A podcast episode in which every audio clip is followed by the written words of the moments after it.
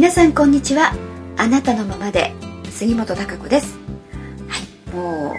う何ヶ月もですねラジオの方ご無沙汰をしてしまいまして、えー、すいませんでしたが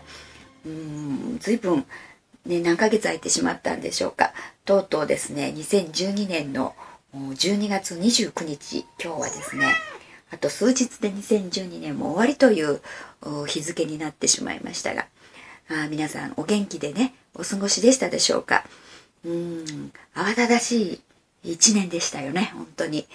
えー、私自身もですねかなりいろいろなことがありましてえー、っていうねなんかぎゅっと詰まった一年といいますかね凝縮していろんなことがあってうんいろんな経験というかね気持ち精神的にも体験をしてそうですね結構。まあここ何年分もみたいなね、うん、そんなあまあ変化の時ってそうなんでしょうかね、えー、変化次の変化に対応するためのやっぱり自分づくりとか環境づくりっていうものがあると思うのでね。そのためにやっぱり大きな今までとは違う波違う流れにやってくるというね。その変わり目ということで、えー、より大きな変化というものに感じるんだと思いますけどね。うんそれぐらい大きく変化をしてるんだろうなと思いますね。えー、まあなんかあれよあれよという間に、えー、年末でね年越し、うん、もう2013年はすぐ目の前にという感じ。何でしょうか。うんいろいろ私の周りのね人たちのあの状況なんかもねここ1年聞いてみますとやっぱり大きくあの本当いろんなことがあって、えー、まあ3年分なんかいろんなことがあったよなんていう人もいるし、えー、まあ、激動というかうん物理的にも何か大きな変化を体験したりとかね。えー、そんな1年でなんとなくこう、まあ、11月ぐらいからはまたやっと気持ち的に落ち着いてきて、うん、やれやれというね、えー、そんな感じでのこう新しい年を迎えるというか、うん、やっと落ち着いたぞみたいなね、えー、そんな感じなんじゃないかなと思いますが。まあ、私のねプラネットの方はあのプラネット農園というのをやり始めましてそして今度今年の、まあ、約5月ぐらいですよねにはあの会社の引っ越しそして自宅も引っ越してという愛知県の、まあ、丸の内というね街中のところから、えー、愛知県大府市という郊外の方にですね、まあ、畑とあの住宅地がこう混雑しているというかね、まあ、そんな感じでまだまだ畑も多くて、えー、という、うん、そういう環境の中で引っ越したわけですけど、まあ、こういう動きがあったっていうのもね、えー、まず大きな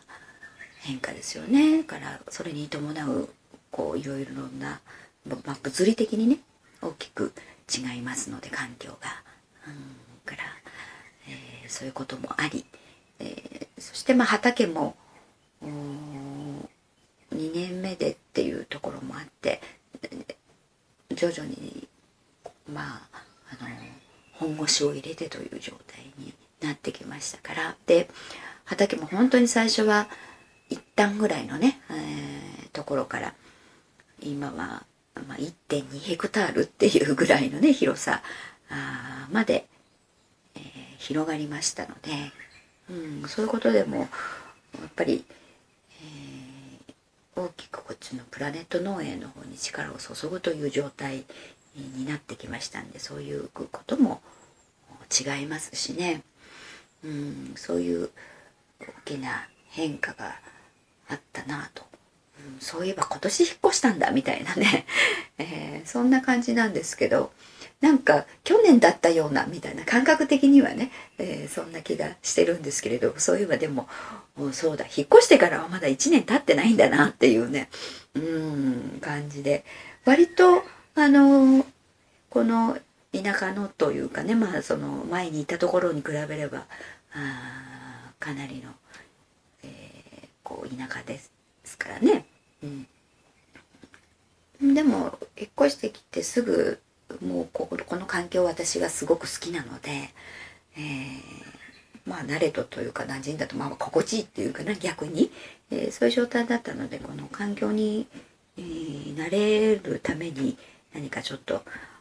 大変とかそういうのは全くなかったんです。こうスッとね入ってきた感じになりますから意外にあそうかまだ1年経ってないんだみたいなね、えー、感じなんですけれども。でも、まあ、会社と自宅どっちも引っ越したっていうのもあっていろいろなあの荷物の整理であったりとか片付けであったりとかねいろんなことがあって、まあ、会社を優先していろいろ片付けをしてあの整えてっていうことをしてきましたので実はまだ自宅の方はですね 結構なんかあの自分が思うようにはね片付いてませんで、えー、段ボールがですねこう置いてあったりとかですねここはこうしようという思いはあるんですがなかなかそのあの物理的に取りかかれていなくてあの片付けというのがね、えー、きちっと終わってない状態なんですよねまだね。まあ徐々にそこのところはあのやっていきたいなと思ってますけどね、まあ、そんな中でいろいろ物事はねどんどんどんどんこう、まあ、動いていくしというかいろいろなことが起こるしという状態だったのでですね。うんなんだかああもう一日終わったのという状態だしあとやっぱり畑というかね自然のを相手なあその農業というものはお仕事なので、えもう待ってはくれないですよね自然の流れというか季節の移り変わりであったりあそのその日の気温とかあお天気の状況というのはねもうあの常に変化をしていくし待ったなしというところがありますので、うん、あのあこっち合わせてもらう人間に合わせてもらうわけにはいきませんのでねですから畑の状態作物の成長の状態、えー、そういった自然環境ね、太陽のこうね日光が当たる状態であったり、えー、お天気そういう雨が降る状態であったりとかっていうそういうところに全部こう自然の変化に合わせていろんなあの作業をしないといけないし、その作物の成長を見ながらね、うん、こう自然の成長っていうものにこちらがそのリズムをねこう波長を合わせてやっぱり感じ取ってそして、えー、その時にまああの適切なあこうできることっていうものを、うん、人間がその自然の摂理であったりそれ畑の土の中のネットワークであったりっていうものをねあの壊さないように、えー、まああのちょっとお手伝い手を貸すっていう状態にしてないとやっぱりあのダメなのでねそういう状態に、えー、常にこうあのそういう目で見てないといけないですからその辺はこうやっぱり待ったなしで季節が移り変わっていきますのでね、えそちらを常に優先をしてっていうふうにしないといけないんでいろんなまああの人間の都合の中物理的な片付けであったりいろんなものはねまあ後でいいかということに、えー、どうしてもなってしまって、えー、まあまあその中でラジオもなかなかですね。あのいろんな物理的な機械的な作業のこともあったりして、あのちょっとできずじまいといいますかね。まあまあこれは言い訳になってしまいますね。そんなところで、うんまあ、しばらくはあちょっとあのお休みさせて、えー、もらうしかないかななんていう感じでですね、えー、進んできました。で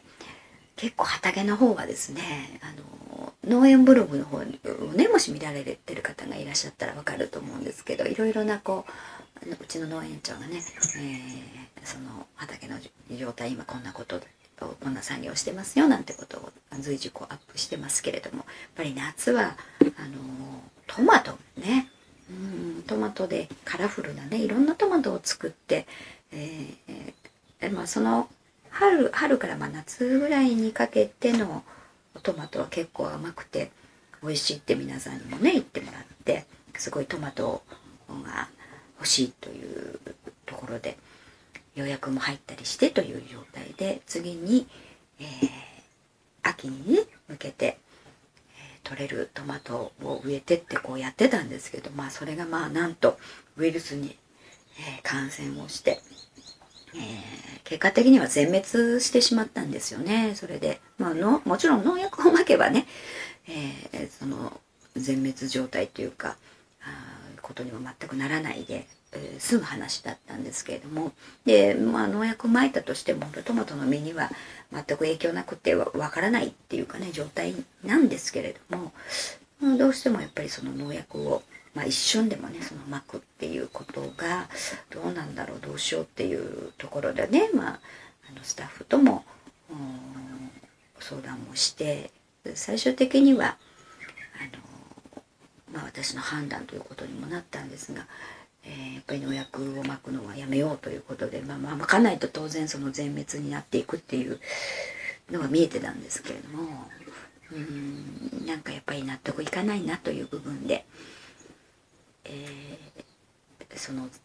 まあ、全滅してしまったという状態なんですよね。で、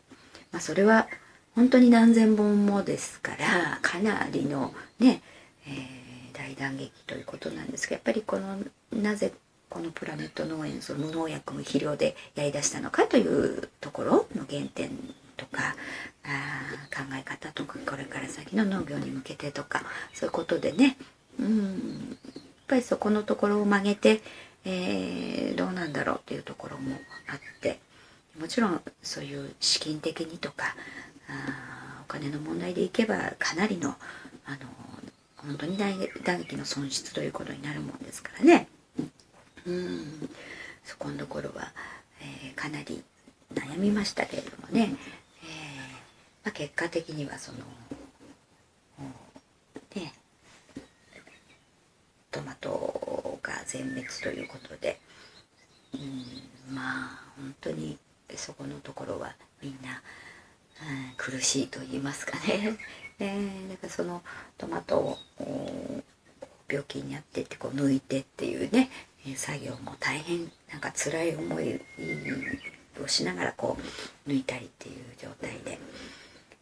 えー、えー、っていうかねまあ本当にあらという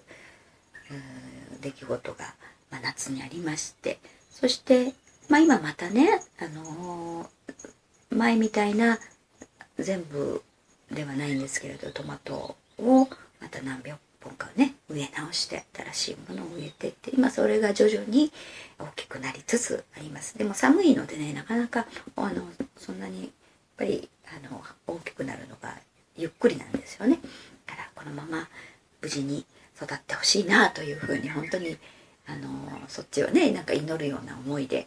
えー、こう日々ね、え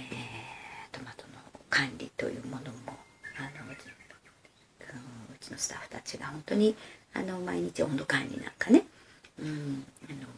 してますストーブを本当にあの9台ぐらいかな買って もう気温が下がっちゃうと一発でこうダメになっちゃうんでっていうことで、えー、ストーブつけに行ったりまた消しに行ったりあそうちょっとねあ高くなりすぎるとあれだからっつってちょっとこうビニールを開けに行ったりとかねもう一日にそんな感じで。うん、常に、まあ、農業っていうのはお休みが本当ないなという感じですけれどもね。そんな風に、えー、大事に大事にこう愛情を込めて、えー、畑の方野菜たちにね取り掛かってってやってまして、えー、けどまあいろいろなことがあるとねやっぱ勉強になるというかなってああそうかって。でもちろん知らないこともいっぱいありますのでねまだね、まあ、駆け出しですからね本当に。うん、かそういうことを体験することによってまああのいい知恵がねこうついてきてまた次に向けてと。だからやっぱりこの病気あのウイルスっていうのにねこれはまあ外国から入ってきたウイルスらしいんですけどねそういうあの作物というのについて、まあ、虫を媒介にして、えー、感染していくらしいんですけどもねだからただ何か土の状態が悪くてとかねそういうことで病気になるっていうものではあのなくって本当にこうあの虫が飛んできてこうウイルスで感染していくっていうものだったのでねなんかどうしようもないというか、うん、そんな感じでしたわ。これがまあでも来年とかね再来年になってからそういうことにななってたらまたこれまたもっと大変だったのかなと思うと、うん、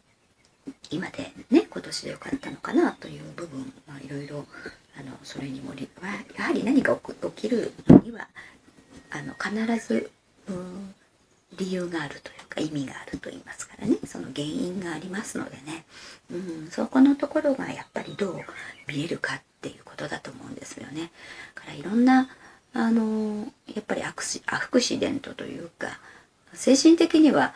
その時は動揺したりとかね。うわ嫌だなと思ったりっていうのは当然感情は動き出ますけれども。けど何かそういったあの衝撃といいますかショックなこと、まあ、出来事っていうことが起きることによってうん、あれ？なんで起きた？っていうねところをちょっと掘り下げてその理由意味というものをねあの見ていくとまあ実はもっとより良い方向へ行くための改善のために起きた出来事っていうことしかねほとんどやっぱり世の中まあこの宇宙の中のシステムとしてはね起きてないなあということを思いますね。でそこをやはりえー、自分の中で信じるしかないかなと思うんですよね。その理由がすぐには見つからないこともあると思うんですよね。そうするとやっぱりなんでっていう風になるし、えー、なんで自分ばっかりこんな目に遭うのとかね、えー、こんなこと起きるんだろうみたいな風にやっぱり思えてくる。うん、まあそれは当然だと思うんですけれども。でも、やっぱり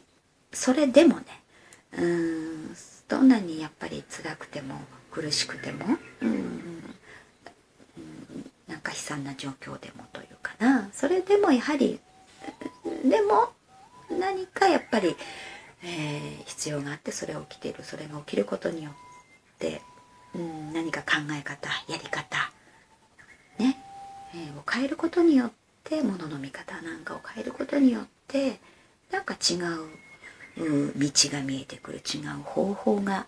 あ見えてくる。うん、それをやることによってもっといい、うん、あの展開になる成長する発展するっていうこと、うん、そういうことなんだということがねどれだけ、まあ、自分の中で強くよしって信じられるかというかな信念を持って、えー、そう自分の中の軸にね、うん、あの真にそう思えるっていう部分を持ってるとやはりすごく違うと思うんですね。それはやっぱり次に進む強さにもなりますね。自分自身の強さ。うん。そこがないとなかなかやっぱり踏み出せないっていうこともあるし、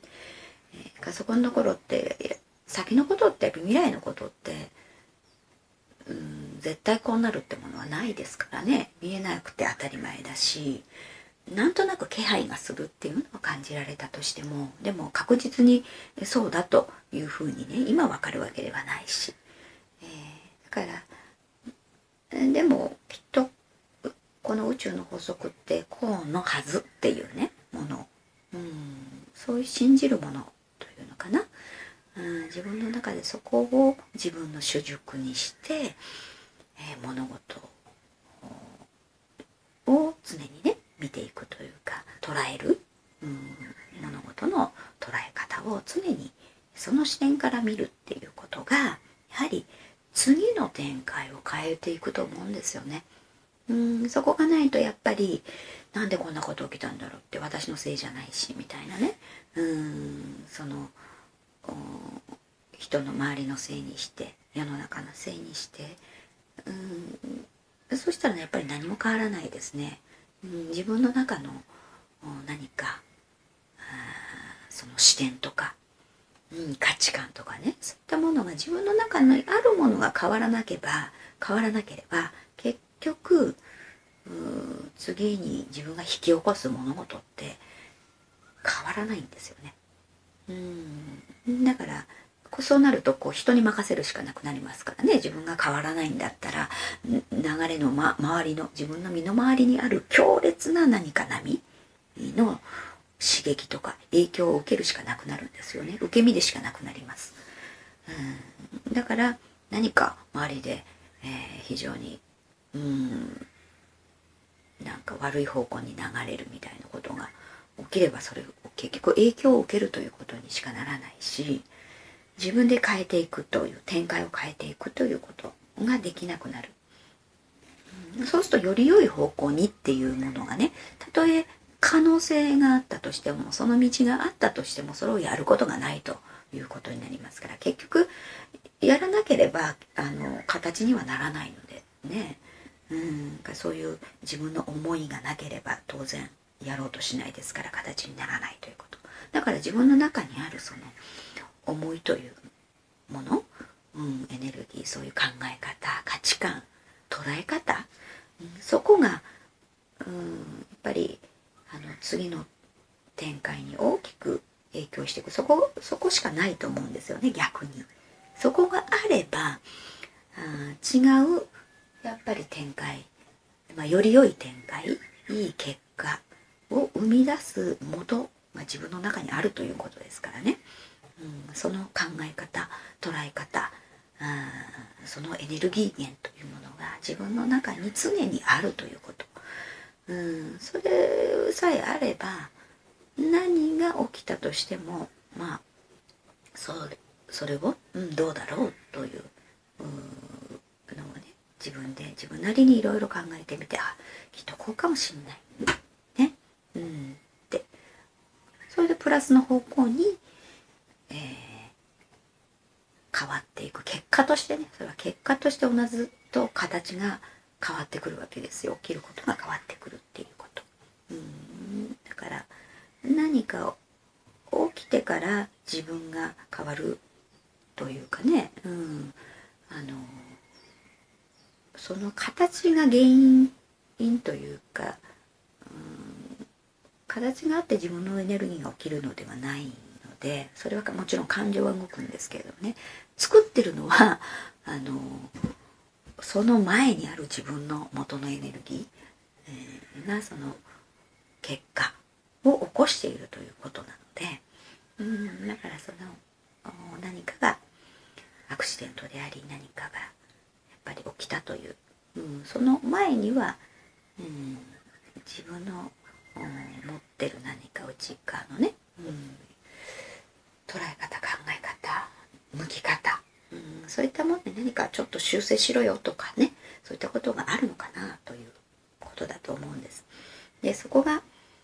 変わればやはり次次起きる結果がおのずと変わってくるのは当然のこれ宇宙の法則ですね。まあ自分の発してエネルギーが、うん、単純に言えばね自分に返ってくるという法則ですけれども、えー、だからそこのところをやっぱり常にねその軸を忘れないその視点に立ってる。うんそれしかないなというふうに思いますね。うん常にそれしかない。それの繰り返しだからいろいろなことが起きるたびにそこに立ち止まってどうなんだろうって。で次第に、えー、まあそこがね自分ものその体験からあこう自分の器が大きくというかねどっしり構えるようになりますので。だんだん動揺しなくなったりね。うんじゃああ次は何だろうみたいなね捉え方になる、うん、いろいろええー、っていうことが起きたとしても。その時はね起きた時はちょっとびっくりしますけれども。でも、うん、何かな？という視点からその出来事を見ることができるというふうになると思うんですね。でそれって非常に大事でそこさえあればねどんな風にでもやっぱり乗り切ることができると思います。うん、からそういうまあ練習といいますかね今年1年というのはそういう部分が非常に大きかったと思います。あのやっぱり21世紀っていうのをその自分の中の内側のそのエネルギーがパッと形にを作るっていうね、えそこがリアルにどんどんどんどんシンプルにねこうなってきてると思うんですよ。それがこう21世紀型ということだと思うんですね。だから自分の中の部分っていうのが非常にマイナスが大きかったりややこしかったり自分がややこしくしてるみたいなとなかなか結果が出なかったり思うようにならないっていうのがなんか20世紀って今まではそれでも通用してきた時代だったかもしれないけどこれからはそうはいかないよっていう部分がこうどんどん出てきてて、えー、だから本当のその宇宙の法則っていうのがシンプルにあの形に現れるようにどんどんどんどんなってきてると思うんですよ。だからそのためにはやっぱりそういう自分でないとなかなかその来年、からまあねいろんなことを発展的に物事をやっていこうと思うと非常に厳しいということになると思うんですね。だからそのためにじゃあ意識を変えなさいよ。まずはその元になる。元の原点のその源になるエネルギー。自分の中のエネルギー捉え方、え、価値観、うん、見方、ね、そういったもの視点をまずはチェンジしなさい。変化しなさい。っていう部分っていうのの働きかけが非常にこの2012年っていうのは大きかったのでその部分が強く浮き彫りになってたと思いますよね。うん、だからそのための練習じゃないけど皆さんもいろんなことがこうあのババババッとね起きたと思うんですよ。それでやっぱり精神的に、うん、ぐわっとこう揺れ動いてどうなんだろうみたいな。でもぐわっと動くことによってねああなんだこうかっていうその視点を作るというかね自分がその視点に立つっていうこと、をこう向けられて、えー、そしてそうすることによってまた次という形でね、えー、進んでいく。だからまあ今年2012年も本当にうわたはすごかったねみたいなねいろいろあって大変だったよねみたいなまあそこまでの感じはもうなんかまあ気持ち的にね精神的にはあのー、ないんじゃないかなと思いますよね。うん。まあ、世の中はとにかくでも2013年ってより激動のね、あのー、いろんな物理的にことが起きるとは思います。この辺は。うん、でもその何が起きたとしてもですねいろんなことが、うん、やっぱり起こるべくして起きてるというかその中で自分のやっぱりこの精神状態、何を見てるかどの視点に立ってるかによってその自分がこうなんか揺さぶられるというかね自分自身が揺れちゃうみたいなことはあなくなると思うんですよね。だからそのためのこう2012年というものがあったと思いますのでね。えー、だからまあ本当に、まあ、自分に向き合って自分が何をしたいのか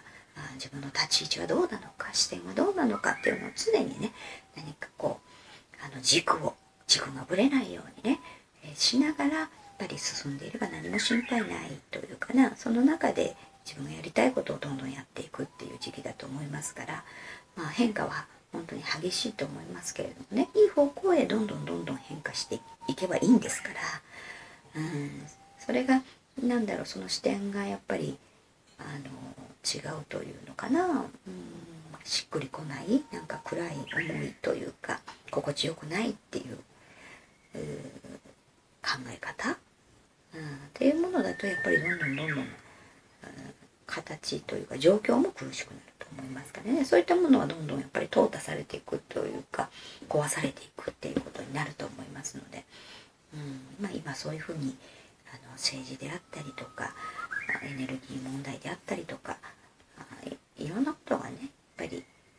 進み方進んでる方向というのは基本はやっぱり同じだと思うんですね。その、うん、捉え方がどうかっていうそこに立っていないとやっぱり発想がとてもあの貧弱でねみそぼらしいというかとてな、うん、とても調和とは言えないというかね。人間同士の調和もそうだし地球との調和自然との調和というところを見た時もね、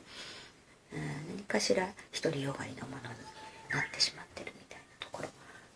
があると思う。そうではないやっぱり方向、視点、うん、っていうものを持って、えー、そのことを考えてみるやってみる、うん、行動してみるっていうことによって大きなその宇宙の法則というもののね波に乗ってどんどん、えー、発展していく成長していくっていうところだと思いますのでね。その辺はどのやっぱり自分が地点に立ってるかっていう部分で大きく差が開いてくるのかなと思いますよね。その変化が激しいだけにね。やっぱり結果もそのように、えー、大きく出るということだと思いますのでね、うん、そんなこう2012年をまあちょっと振り返りながらね、うん、自分の頑張ったところもねやっぱりいっぱいあると思いますからその部分は十分自分で、えー、褒めてね、うん、よくやったぞみたいなねところ。であとはちょっとまだこの部分は、うん、できてるつもりになってるみたいなところもね結構あると思うんですよね。できてるとこうだったらいいなっていうところが自分はできてるになってる部分でもよくよくこう考えてみるとあれってこういう風だったらいいなって思っててで、うん、できてるつもりになってる部分があるなみたいな。そこはやっぱりその大きくなんだろう真実と食い違う部分っていうような歪みが出てきますのでねそういうところがあればあそこはちょっと反省っていう部分できちんとね等身大で自分のことを捉えて、えー、そしてあここの出世して方がいいというところあもう出世しようっていうそれくらいのね落ち込むそんな必要もないと思うんですよねだから軽くね修正すればいいんですからあさあじゃあ即実行という部分でねそういうところは修正、えー、しようというふうに自分で決めて、えー、そして、えー、来年ねどんなふうに、えしたいなという部分をこう思い巡らしながらこの12月の年末そして1月とね1月もだからやっぱり自分の内側が整ってないとねそういうふうに自分が見れてないというかなとなかなかやっぱりそういう状態で進もうと思ってもいい転換にならないっていう部分がやっぱりこのうんあると思うんですよね。それがシンプルにでこうガンと出ますからね。だからその軸の部分っていうのはやっぱり十分自分であの向き合ってね整えてっていうことがまずは必要だと思いますのであまりこの焦らずねそれができてない場合は焦らずそこをじっくり、えー、整えて、うん、